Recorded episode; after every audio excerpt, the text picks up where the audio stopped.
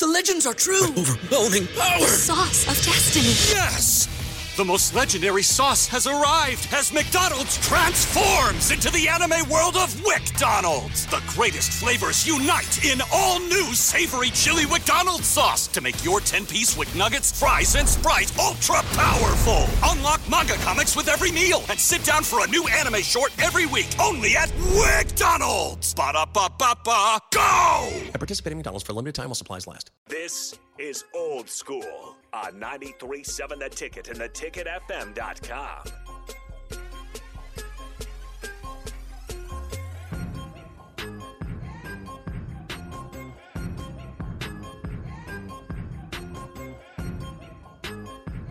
I hear you, Nate. Nate, Nate, I hear you coming back with that old school, man. Is old school with Jay Foreman and Nate O'Brennan uh, sitting in for DP.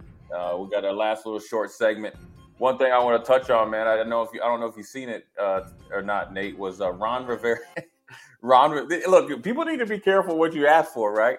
Ron Rivera is a great coach, but he's a former linebacker. This is one thing when you deal with linebackers. We're gonna keep it real 100 percent of the time, okay? And he's one. He's gone to the playoffs, and he's done. He's one of the most respected coaches out there. He battled cancer, coached while he, you know, was battling cancer. Um, so they asked him today. This came straight out. What's the difference between the Washington Commanders and the other teams in the NFC East? And he just looked at straight in the camera, no fair dodging, and he said quarterback. he, hey, if that's a shot over the bow, that is putting Carson Wentz on notice. Uh, Tyler uh, Heinicke or Heinicke, he, he's he's on deck, and so he's letting he's letting you know Carson Wentz. Uh, you are on thin ice, my friend. And here's the funny thing about him saying it: like you could say Dak Prescott. I know people think people have you know thoughts on Dak, right? Uh, I think he's a I think he's at least a top 15 quarterback, and when he's really humming, I think he's a top 10 quarterback and can win for you. And we've seen it, right? When they have a running attack and they have a legitimate number one receiver, Dak Prescott is serious. But the but Jalen Hurts coming into the season, mm. Philadelphia was mad, or the fans were mad that they didn't tra- uh, trade for the Mr. Ultimate Russell Wilson.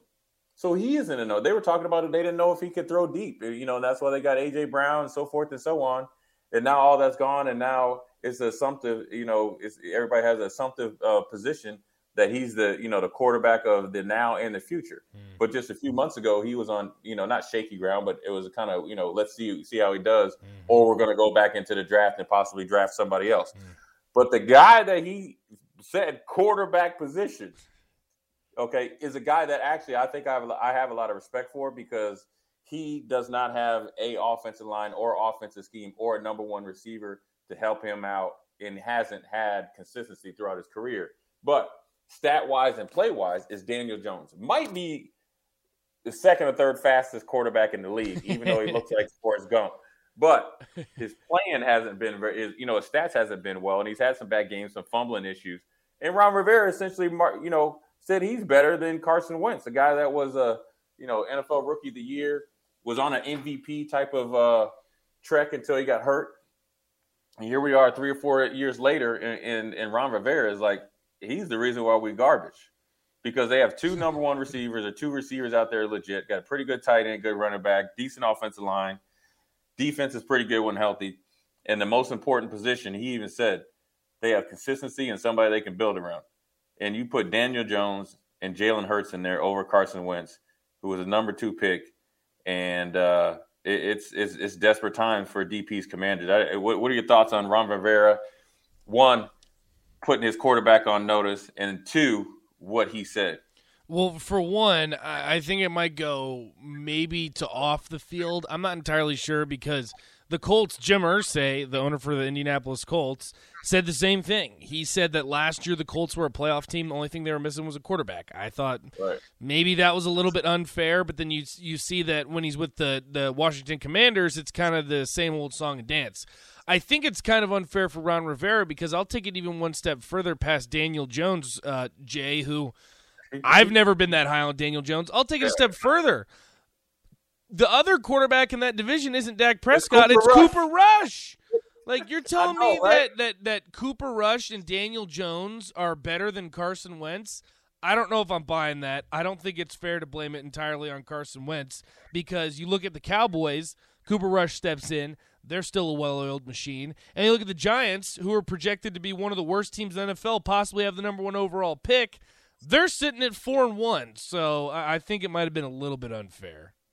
Well, I think he's extremely frustrated considering Carson. I think when you look when you see Carson, I, here's what I think about Carson Wentz. I think it was too much too soon.